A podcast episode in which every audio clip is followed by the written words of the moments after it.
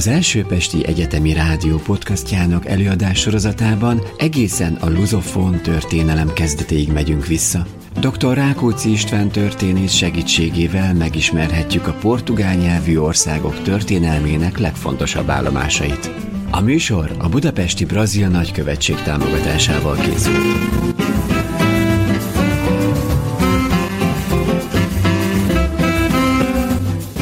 Luis Vivers, aki egy nagyon kiváló humanista volt, spanyol, egyszer elvitte az inkvizíció. Ennek az lett a következménye, hogy minek utána éppen óráról vitték el, egy mondata abba maradt, majd sok év múlva, amikor kikerült a börtönből, hogy hogy nem visszakerült ugye a katedrára, és a katedrán ugye úgy folytatta, hogy hát a minap ott tartottunk, és hát kis túlzással, de ugye az elmúlt óra olyan volt, hogy nem én tartottam, ami semmiféle börtönt nem jelentett, mert Racs Marian kolléganőm kiváló órát tartott, egy nagyon izgalmas, érdekes 19. századi Portugáliáról, amelynek a liberális forradalmai, polgárháborús helyzetei, valamint Brazília függetlensége megadja azt az alaphangot, amitől én itt folytathatom mondandómat. Nagyjából és egészében, amiről most szó lesz, az az úgynevezett regeneration rendje. A regeneration latinosan regeneráció, azaz újraéledés, felserkenés, felbuzdulás, ilyenfajta jelentései is vannak a regeneraciónak, ami nagyjából és egészében azt jelentette, hogy Portugália a század közepétől hogyan indul el egy gazdasági, társadalmi fejlődésnek, amely igen jelentős sikereket hozott. Ha belegondolnak abba, hogy 1825-re, amikor Portugália legnagyobb külső gyarmata, Brazília elvész, mégpedig egy nagyon speciális körülmények között, Látjuk, hogy úgy Brazília függetlensége, mint Portugália gyarmati státuszának megrodjanása is, azt eredményezi, hogy 1825-ben elvész legnagyobb kiterjedésű gyarmata Portugáliának, és 1870-es évek végére, durván a berlini kongresszusig mégis ez a Portugália egy új gyarmatbirodalmat gründol magának, Afrikában, Angola, Mozambik, E, területein. Nagyon nagy területek, hihetetlenül gyorsan és meglehetősen hatékonyan kerülnek, mégpedig történelmi érvek alapján a portugálok kezére. Ha azt vesszük, hogy Portugália gazdaságilag milyen fejletlen ebben az időszakban, ha azt vesszük, hogy a Scramble for Africa, a versenyfutás Afrikáért körülményei között, ennek a kontextusában építi ki immáron harmadik gyarmatbirodalmát Portugália, valóban van okunk csodálkozásra, és valóban van okunk azt tételezni, hogy ez egy tényleges regeneráció volt, egy új lendület, amely Portugáliát egy új pályára állította. Én leginkább most gazdaságtörténetieket szeretnék. Az első, amit ugye már bizonyára tudnak, hogy 1800 8-tól megnyitják Brazília kereskedelmét más országoknak, 1822-ben Brazília függetlenné válik, és 1825-ben ugye a Riói Egyezmény el is ismeri ezt a függetlenséget. Tehát egy új, más gazdasági alapon kellett az országot szervezni, megszervezni, és ehhez nagyon látványos és nagyon radikális gazdasági lépéseket is kellett meghozni. Ezek közül talán kezdjük a mezőgazdaságban zajló forradalommal. Ugye a mezőgazdaság fejlesztése a fiziokratizmus elvei szerint is nagyon fontos volt, viszont ez elképzelhetetlen a feudális függés, a feudális jogok, előjogok megszüntetése nélkül. Éppen ezért Portugália a 19. században azt a célt tűzi ki maga elé, és a század második felében meg is valósítja, hogy felszabadítja a mezőgazdaságban az addig nem túl termékeny, nem túl produktív jobbágy réteget, vagy olyan függő réteget, amelyik a mezőgazdaságban vagy mezőgazdaságból él. Ehhez át kellett alakítani ugye a tulajdonformát és a tulajdonviszonyt is, új struktúráit kellett létrehozni a termelésnek és a tulajdonnak egyaránt. Melyek a legfontosabb lépések? Eltörlik a tizedet, a közvetlen földesúri adókat, járulékokat, járandóságokat, ilyenek a legeltetés, a banalitások, a korcsmáztatás, egy sor még nagyon korai középkorból örökölt szokásokon alapuló feudális szolgáltatás, és végbe megy a föld területek újraelosztása is. Először a korona javai válnak nemzeti vagyonná, majd pedig ez a nemzeti vagyon ez szétosztásra kerül, zömük 200 ezer rejs, vagy 200 millre is, hogyha úgy tetszik, jövedelmet meghaladó nagy birtok lesz, minek utána felosztják. 1834-ben, erről bizonyára megint csak volt szó, a vallási rendek egy része, vagy nagyobbik része is megszűnik Portugáliában, és végbe megy az úgynevezett dezamortizáció, tulajdonképpen közre bocsátják, ugyanúgy, mint a korona javait, a rendek tulajdonát, földtulajdonát, amelyet hasonló módon, hasonló elvek szerint osztanak szét, parcelláznak fel. 1863 a következő fontos évszám, ezt kérem, hogy jegyezzék is meg, ez az az időpont, amikorra a feudális függés teljes mértékben megszűnik Portugáliában. Ehhez már csak egy évet kell hozzáadnunk, és 1864-ben megjelennek azok a hitelszervezetek is, amelyek nagyon fontosak az új birtokok termelési struktúrájának kialakításához, modernizációjához. Ilyen hitelszervezet például a Companhia Geral do Crédito Predial Português, és ez a hitelszervezet gyakorlatilag szinte napjainkig is él, működik, és finanszírozza a mezőgazdasági termelést. Más néven, de tulajdonképpen jogutódjai mind a mai napig működnek, és finanszírozzák tehát az agrártermelést.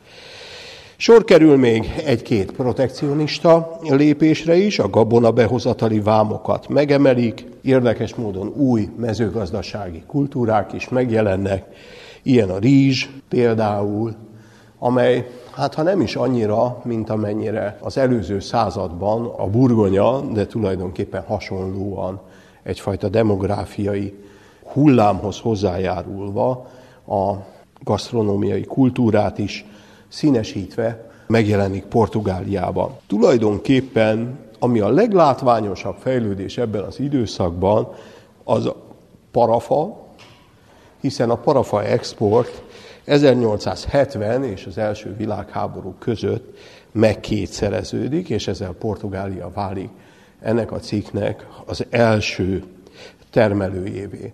Folytatódik egy már a 15. század óta megjelenő tendencia, mégpedig a szőlőtelepítés, a mezőgazdasági kultúrán belül a nagy munkaigényű szőlő komoly szerepet, és a bor előállítása komoly szerepet kap Portugáliában. Ehhez infrastruktúrális alapokat is megteremtik, öntöző csatorna hálózatok ekkor születnek meg Portugáliában. Ekkor kezdik el az első kémiai anyagoknak a használatát, ugye a műtrágyákat, az első mezőgazdasági gépek ekkor jelennek meg, megjelennek azok a különböző termelői társulások, mint például az Associação Central de Agricultura Portuguesa 1860-ban, tehát gyakorlatilag megjelennek mindazok a struktúrák is, amelyek moderné teszik a portugál agrártermelést. A, az időszaknak jellegzetessége az is,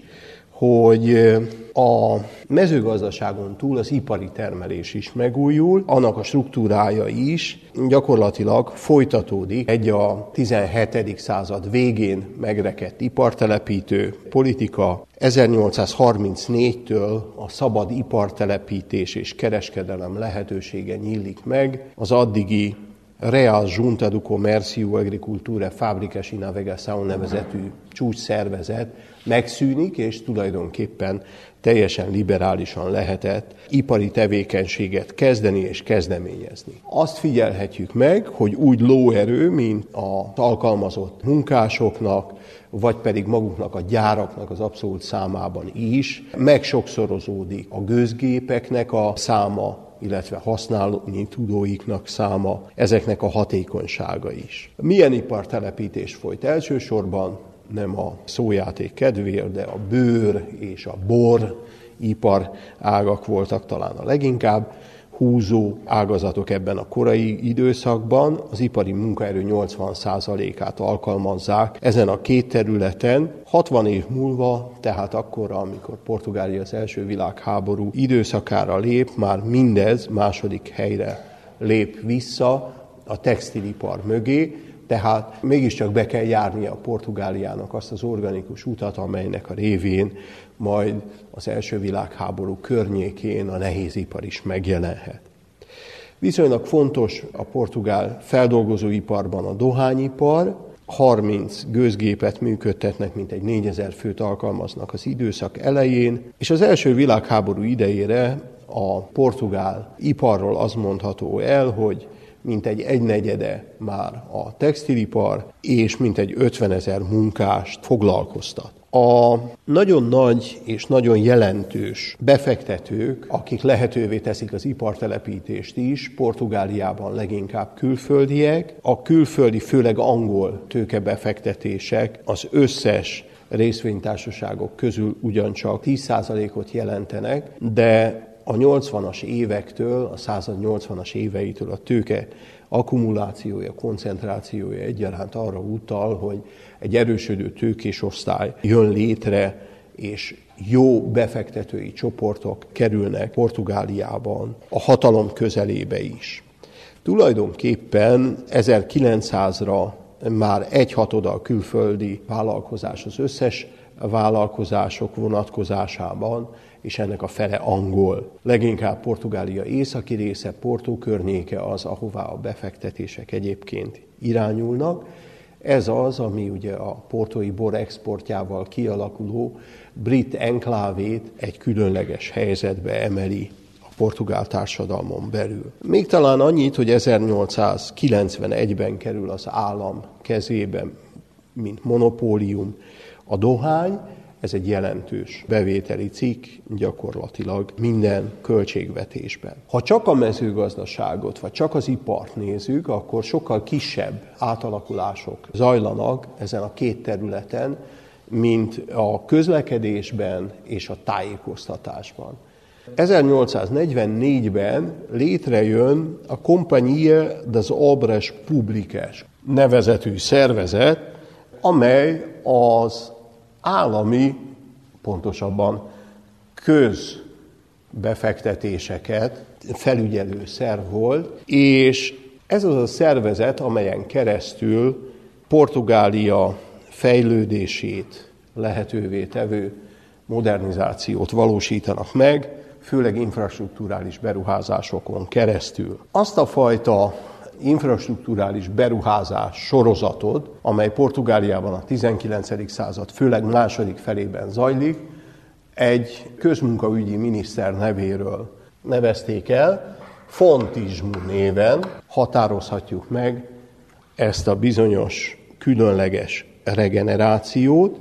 1852-ben ugyanis Fontus lesz a miniszter, egyfajta Baros Gábort képzeljenek maguk elé, és vasutakat, meg új vonalakat, új hidakat, új beruházásokat.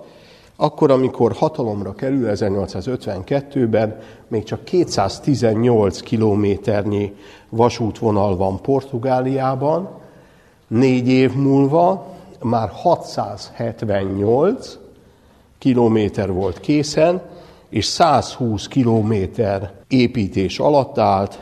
1884-ben ez a szám meg hétszereződik, és 9155 kilométernyi vasútvonala van Portugáliának, a századfordulóra már 14.230 kilométernyi vasútvonal szeri át az országot, és jelentős tereptárgyak is születnek, ilyen például a Dórun át ívelő portói híd.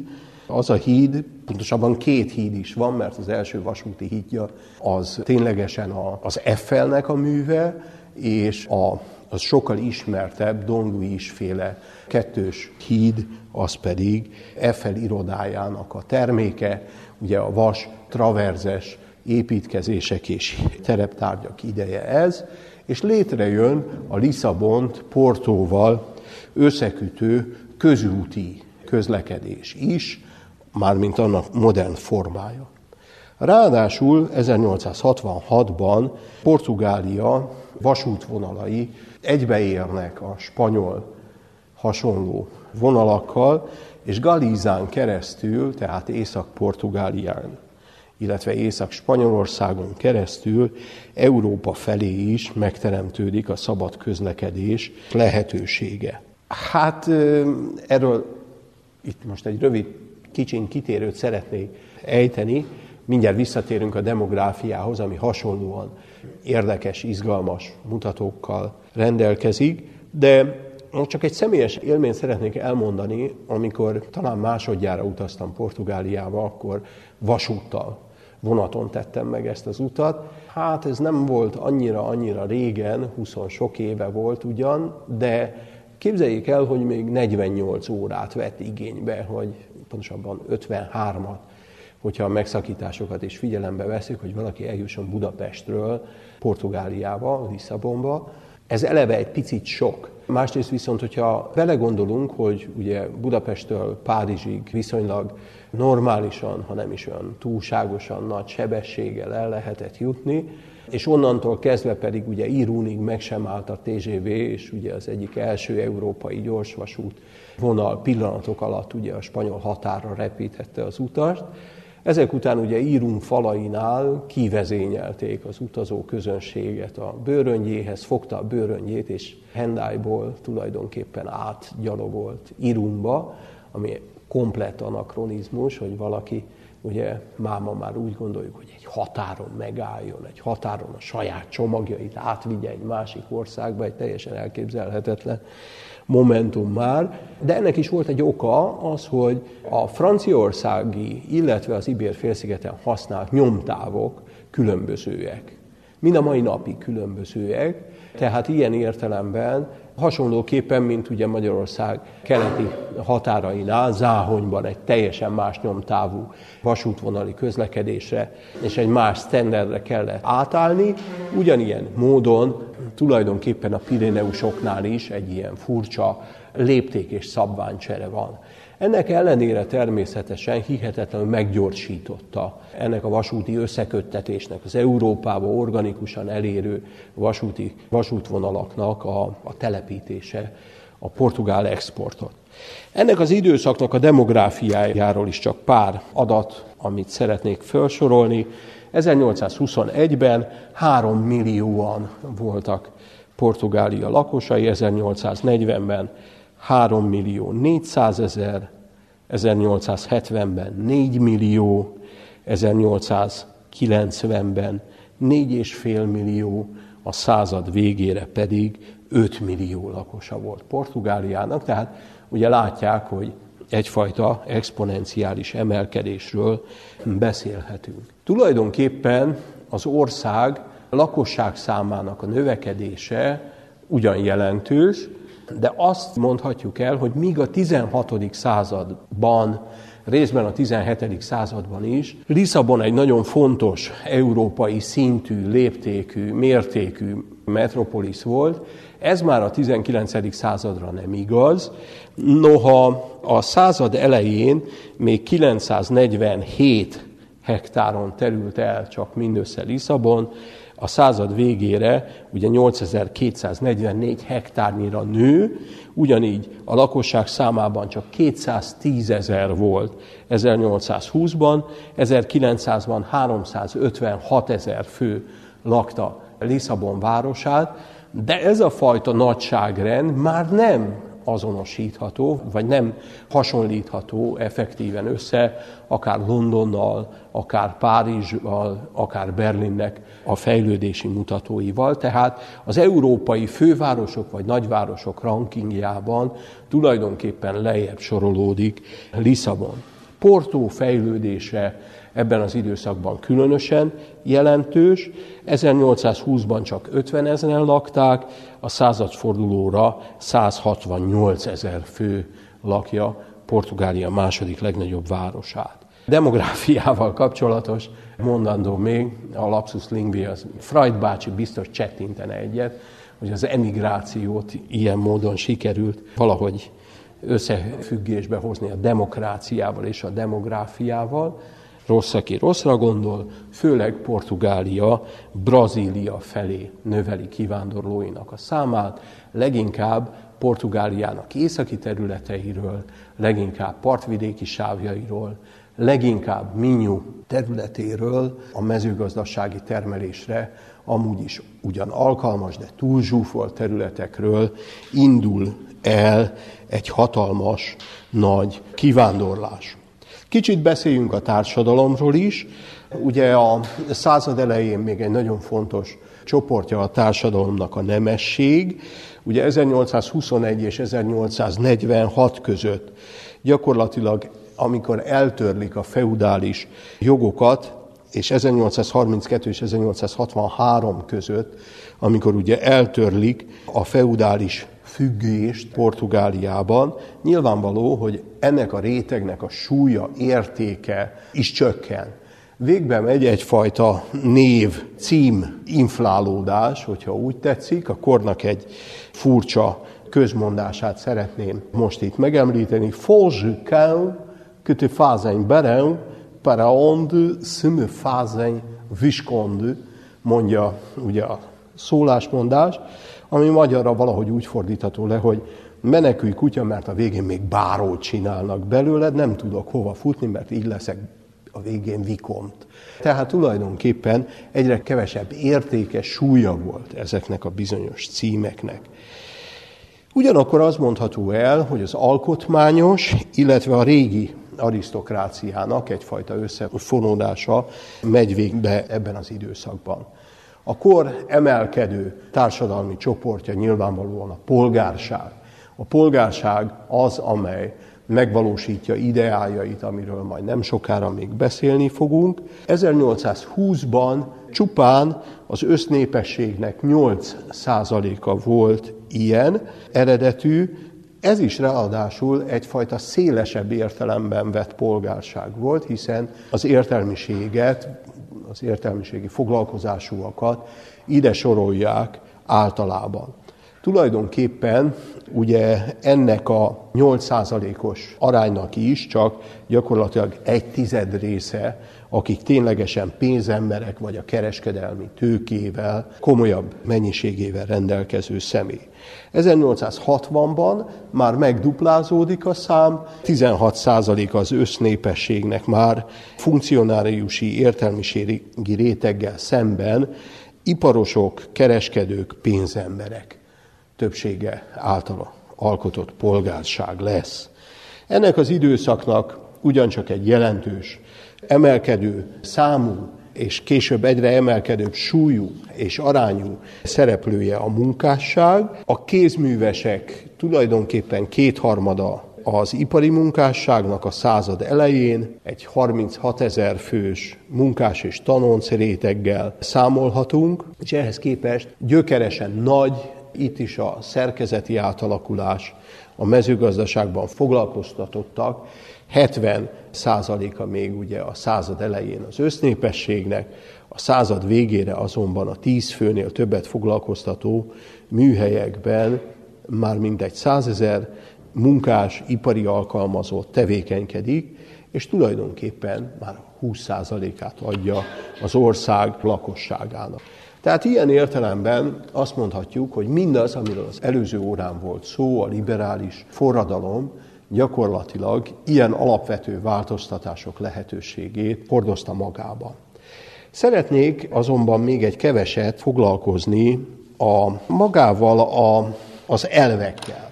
Mik azok az elvek, amelyeken keresztül, milyen alapokon, szerződéses viszonyokon, milyen politikai paktumokon keresztül működik a liberalizmus Portugáliában. Talán egy picit még az előzményekhez is visszanyúlnék, és annyit kívánnék még elmondani, hogy a 18. század vége óta a liberalizmus, mint eszme áramlat ismert Portugáliában, alapjaiban már ugye a felvilágosultaknál is jelen van, de hát az amerikai függetlenségi háború, a francia forradalom, tulajdonképpen az ilyenfajta elvek gyakorlati megvalósulásának a lehetőségét bizonyítja, és Portugáliába is gyakorlatilag két irányból jön a liberalizmus, részben Angliából, részben Franciaországból. A kortársak egyébként ismerték Adam Smith munkásságát is, viszonylag sűrűn idézi is a portugál sajtó. Érdekessége és különlegessége még a portugál liberalizmusnak az, hogy alapvetően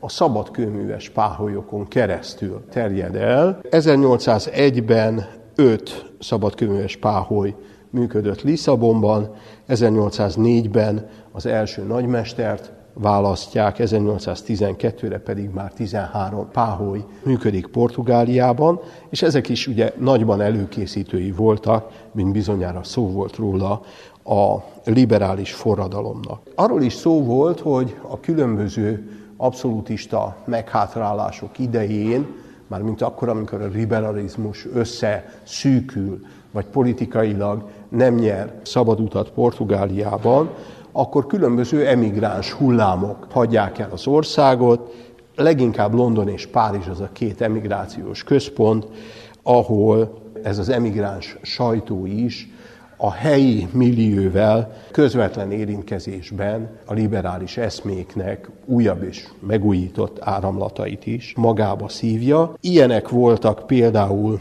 a, ezt nem kell feltétlenül fölírniuk, csak pár címet szeretnék ezekből a sajtóorgánumokból. A Correio Brasiliense, ez Londonban jelent meg 1808 és 22 között, új Investigador Portugés en Inglaterra, ez Londonban 1811-19 között, U Portugés Londonban jelent meg, az Anais das Ciências das Artes e das Letras Párizsban 1818-tól, ezek mind komoly reformelőkészítők voltak, és komoly olyan kohói ezeknek az elveknek, amelyek ideológiai alapját adják ennek az egész 19. századi társadalmi átalakulásnak. Milyen elveket vallanak a portugál liberálisok? Ugye jogot a magántulajdonhoz, a szabadságjogoknak viszonylag széles körét, a szabad rendelkezés, akaratnyilvánítás, szólás és sajtószabadságot hirdetik, nyilván a törvény előtti egyenlőséget, ugye az olyan teljesen anakronisztikus dolgokat, mint a testi büntetések eltörlését is vallják, a kínzás, vagyon elkobzás gyakorlatának megszüntetéséért szállnak síkra, a tisztségviselés szabadsága mellett törnek láncsát, a feudális jogok teljes eltörlése mellett kötelezettek el. Eredetileg egyébként a portugál állam, illetve a portugál liberalizmus az állam és az egyház szétválasztását nem vetette fel, és tulajdonképpen az úgynevezett örökletes alkotmányos monarchia híve volt. Ez két olyan sajátossága a portugál liberalizmusnak, amely figyelemre méltó. További sajátosságai még egyfajta protekcionizmus. Tehát a szabadkereskedelem általános elvével szemben Portugália liberálisai sokszor a vámpolitikának megszorító eszközeihez is nyúlnak. Különlegessége még portugál liberalizmusnak a nemzetfogalma is, ugye ami majd a Brazíliával való viszony kiéleződését is hozza magával, úgy fogalmazzák meg, hogy a portugálok összessége mindkét fél tekén ez a portugál nemzet fogalma, és amikor mindkét féltekére gondolnak, akkor nyilvánvalóan az egyenlítőtől délre is, jelesül Brazíliára gondolnak, és látni fogjuk, hogy az egyik legtragikusabb, legfurcsább mozanat az az, hogy éppen a brazil függetlenséggel szemben lép fel a liberális politikai garnitúra is. Általánosságban az mondható el, hogy a liberalizmus az, amely 1820 és 1910 között az uralkodó ideológiai áramlat, de tulajdonképpen az első köztársaság alatt is, tehát 1910 és 1926 között is jó részt ezek az elvek vannak érvényben, és mindezen nézetek, elvek legfontosabb kifejezői az alkotmányok voltak. Az alkotmány nem csak egy jogrendi felépítmény, hanem tulajdonképpen elvi és szimbolikus megfogalmazásoknak is a fókusza, és ilyen értelemben érdemes megemlíteni, hogy az 1822-es alkotmány, miként bizonyára volt róla szó, az 1812-es Kádizi alkotmányjal mutat tulajdonképpen komoly rokonságot. Később majd egyébként a belga alkotmányra jellemző sajátosságok egy részét is magába szívja a portugál alkotmányosság. Mint minden alkotmány, ez is foglalkozik ugye a személyi jogok és kötelességek megállapításával, a nemzeti szuverenitás kimondásával, deklarálásával, a törvényhozó, a végrehajtó és a bírói hatalom szétválasztásával, amely közül ugye a törvényhozás az a kortes, a végrehajtó hatalom a király és a kormány, illetve a király által kinevezett államtitkárok körén keresztül érvényesül, míg a, ugye a bírói hatalom a bírói testületeket jelenti. A törvényhozásban érdekesség, hogy a királynak vétójoga van, ez egy korlátozott úgynevezett felfüggesztő jellegű vétó, a kormány a kortesnek felelős, tehát a rendi gyűlésnek, a választó jog pedig meglehetősen izgalmasan, cikcakosan alakul végig a század folyamán, egy-két elemét majd ki is fogjuk emelni, de elvben minden írni, olvasni tudó férfi ilyen értelemben jogalany, tehát választópolgár Portugáliában.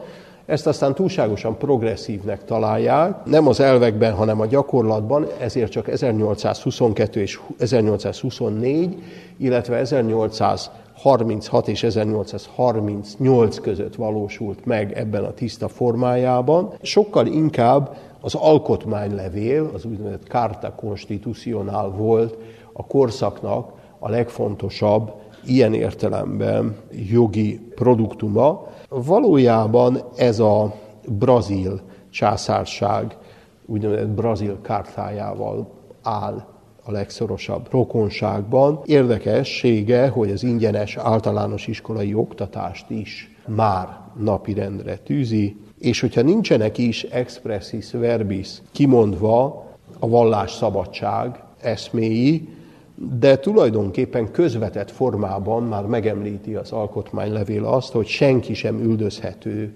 vallási okok miatt. Vannak persze antidemokratikus jegyei is, de talán ami a legfontosabb, és erre szeretnék kitérni, az az, hogy egy negyedik hatalmi ágat is, vagy egy újabb hatalmi ágat is, egy plusz hatalmi ágat is megjelentett az alkotmánylevél.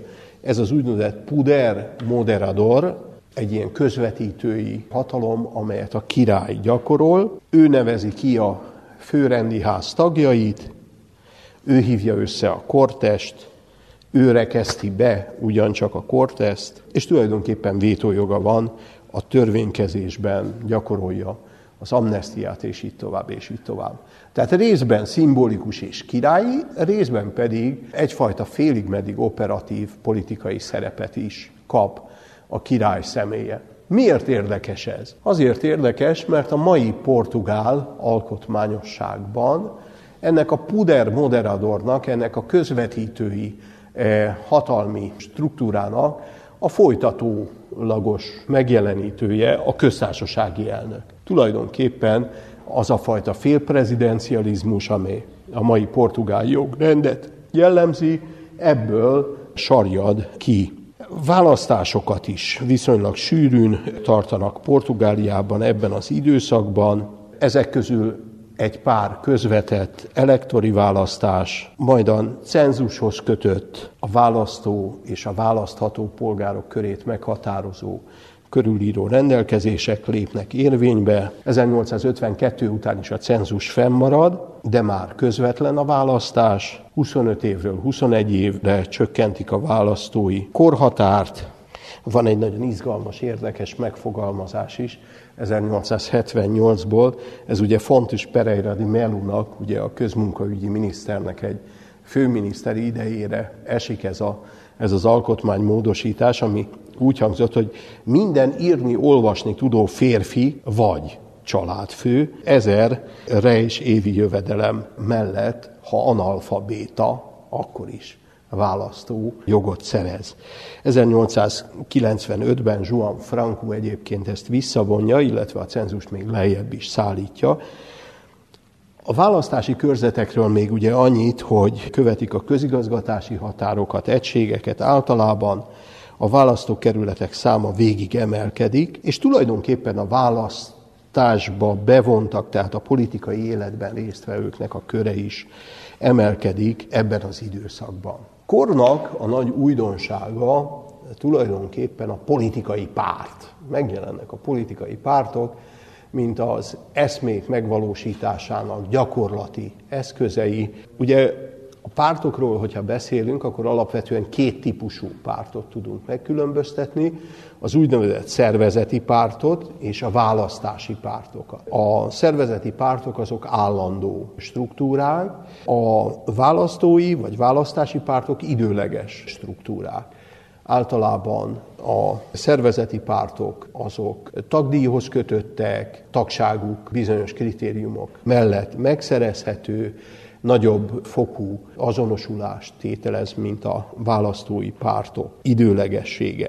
Ebben az időszakban Portugáliában szervezett pártok nincsenek, ezek igen későn jelentkeznek meg, inkább struktúrált politikai szervezetek vannak, amelyek legfeljebb ugye a választói párt vagy választási párt jellegű formációkban merülnek ki. Mik voltak ezek a főbb ellentétpontok? Volt mindig is ugye egy kormány és egy ellenzék. 1834-ig ugye az alapvető két nagy politikai áramlat, amely viaskodott, az az abszolutisták voltak és a liberálisok.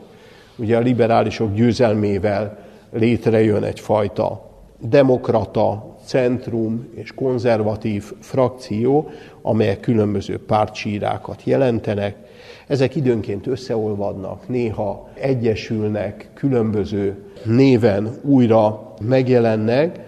Minket a kabralizmus után, ameddig ugye Mariannal eljutottak, inkább azok a politikai pártok érdekelnek, akiket úgy is hívnak, hogy progresszistes, azaz változás pártjai, akiket egy idő után regeneradoris néven is ismerünk, tehát akik megvalósítják ezt az élénkítő, felpesdült Portugáliát, és tulajdonképpen ez a regeneradoris párt volt az első szervezeti párt Portugáliában. Ez is különböző frakciókra oszlik aztán, lesznek történeti progresszívek, lesznek tulajdonképpen egyfajta rotatívizmust, az angol parlamentális rendszert követni szándékozók, reformista és alkotmányozó neveken ismerjük ezeket a pártformációkat az 1860-as és 70-es években, majd pedig megjelennek az új pártok. Az igazi új,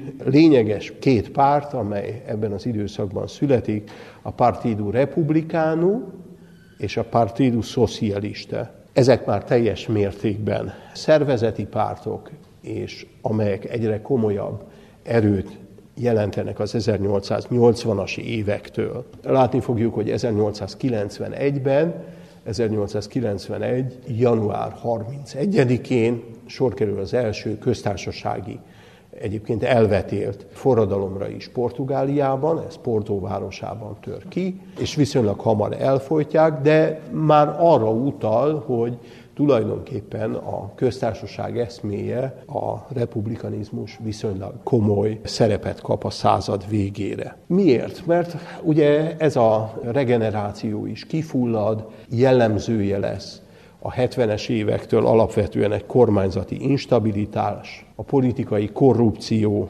eléri az országot, választási csalások, hamisítások, halott szavaztatások, és így tovább. Tehát a szokott rend szerint működik Portugália is. A monarchia 1870-es években, 80-as években a gazdasági politikai stabilitás megtörésével kerül ugye először válságba, politikai vonalon is egy súlyos válságjegyei bontakoznak ki ebben az időszakban, és egy új ideológiai faktor is megjelenik ebben az időszakban, ez a szocializmus, elsősorban utópista, szocialista eszmék terjednek Portugáliában, illetve a republikanizmus. 1878-ban kerül be a kortesba az első republikánus képviselő, 1889-ben Don Luis halála után egy kevésbé népszerű alkotmányos uralkodó nem tudja majd stabilizálni a helyzetet. 1890. januárjában még egy fontos eseményt szeretnék megemlíteni, ez az úgynevezett angol ultimátum volt. Ugye Portugáliának hagyományos külpolitikai szövetségese némi pici napóleoni korokra visszamenő ingadozás után alapvetően Anglia volt gyakorlatilag Anglia maradt. Nagyjából és egészében mai napig egyfajta külpolitikai trendet jelent az angol mintáknak a követése Portugáliában. Ezért volt különösen bántó az, hogy egy diplomáciai jegyzékkel, sőt egy megismételt ultimátummal reagálnak az angolok arra, hogy a portugálok megpróbálják kikerekíteni gyarmatbirodalmukat, és hát összeütközésbe kerülnek ugye a brit expanzionizmussal Afrikában. Emlékeznek talán rá, Cecil Rhodes neve, a CC terv, ugye a Kairótól Cape Townig terjedő tengelyben gyarmatosító brit gyarmatpolitika talán nem teljesen ismeretlen, hogyha most így utalok rá, és Portugália ebben az időszakban két nagy afrikai gyarmati területét, Angolát, ugye az Atlantikumra nézőgyarmatát és Mozambikot szerette volna egyesíteni, és a belső területeknek a megszerzéséért folytatott szívós küzdelmet, és ugye ez ütközött leginkább a brit érdekekkel. Hát ez egy hatalmas nagy felbuzdulása volt, az egész nemzet érzelmeinek arcul csapása, elárulása volt a hagyományos szövetséges részéről, ez a fajta megaláztatás, és ez eredményezte azt a verset, amelyet Enrique López Mendonça fogalmazott meg, és amelyet mind a mai napig Alfredo Keil zenéjére énekelnek a portugálok, ugye ez a portugál himnusz, amely szorosan összekapcsolódik ezzel a bizonyos angol ultimátummal. Talán csak annyit, hogy kicsit átírták, vagy kicsit átírva énekeljük ma a portugál himnuszt, mert volt egy olyan refrénsora, hogy contra us bretões marchar marchar, ez politikailag máma korán sem korrekt, hogy ugye a britek ellen, vagy bretonok ellen menetej, menetej, Egyébként is egy picit áthallásos a portugál himnusz, tudják, mert egy menetdal, egy nagyon izgalmas, lüktetésű menetdala tulajdonképpen katonai induló, hogyha úgy tetszik a portugál himnusz, amelyben ugye a Marseillesből ismert sorok időnként lefordítva visszacsengenek, ilyen például ugye ez a marsár, marsár, ugye, hogy menetej, menetej, és hát azóta már nem azt éneklik a portugálok, hogy contra os bretões marsár, marsár, hanem contra os canhões marsár, marsár, ami ha lehet még abszurdabb kép, mert ugye nehezen fogadható el az, hogy az ágyú tűzzel szemben is csak menetej. Menetej, de minden esetre picit korrektebb, mint ugye a britekre való utalás. Nem himnusza még természetesen Portugáliának 1890-ben ez a dal, de ekkor születik, és az 1910-es köztársasági forradalommal válik ugye a portugál új himnuszá, ez a szerzemény. Milyen furcsa megemlékezni róla, hogy ugyancsak egy német ember szerezte a portugálok himnuszát, nálunk Erkel, ott egy Keil volt, aki ilyen értelemben a himnusz szerzője. Talán annyit, hogy ugye az angol ultimátum miatt le kellett mondani a két gyarmat test organikus egybe szerkesztéséről, amit egyébként az úgynevezett rózsaszín térkép tervnek neveztek, amely ugye a berlini konferenciára született képi ábrázolása volt a portugál törekvéseknek, ezzel szemben ugye Zambia és Rodézia jött létre, és brit protektorátus ezeken a területeken. Említettem már, hogy 1991 áprilisában lesz az első köztársasági felkelés Portóban. Tulajdonképpen az események radikalizálódását elősegítette a 90-es évek európai ciklikus válsága is, ez egy pénzdevalváció volt, bankcsődökkel kísérti időszaka Európa gazdaságának, és a, különösen a városi tömegek és a gazdasági fejlődésben új fogyasztási szokásokat, új szabadabb migrációhoz szokott osztályokat érintette negatív formában mindaz, ami történt. 1892-re egy José Díaz Ferreira nevezetű politikus kormánya stabilizálja a pénzügyi válságot, gyakorlatilag az ország visszatér a parlamenti váltógazdasághoz, de megjelennek az első diktátorjelöltek, Szaldánya után újra a katonai eszme is fontossá válik Portugáliában. Azt hiszem, hogy nagyjából és egészében áttekintettük azt, amiről kell beszélni ugye a század második felével kapcsolatban. A következő órán kikiáltjuk, most már kevés időnk volna arra, hogy kikiáltsuk a portugál köztársaságot. Szeretném ugyanakkor fölhívni a figyelmüket arra a sajátosságra, különlegességre, hogy ebben az időszakban a köztársasági eszmék gyakorlatilag államforma szintjén megvalósulása viszonylag kevés országra terjed ki, tehát Franciaország mellett ugye a kantonális Svájcból kinövő, ugyancsak nem monarchikus államformán kívül Portugália a harmadik, aki gyakorlatilag ezt az államformát valósítja meg egy nagyon furcsa és különleges forradalmon keresztül, ami 1910. október 5-én a portugál köztársaság kikiáltásához vezet. Nyilvánvalóan talán az előkészítés szintjén még ugye az anarchistákat érdemes megemlíteni, egy-két olyan valóban uralkodó elleni merényletet is, amelyek egy része sikeres, és tulajdonképpen azt a viszonylag fokozódó elégedetlenséget, azt a lázas állapotot fogja majd egyfajta forpontig juttatni, amely a köztársaságot eredményezi. De erről majd akkor a következő órán. Köszönöm szépen a figyelmüket!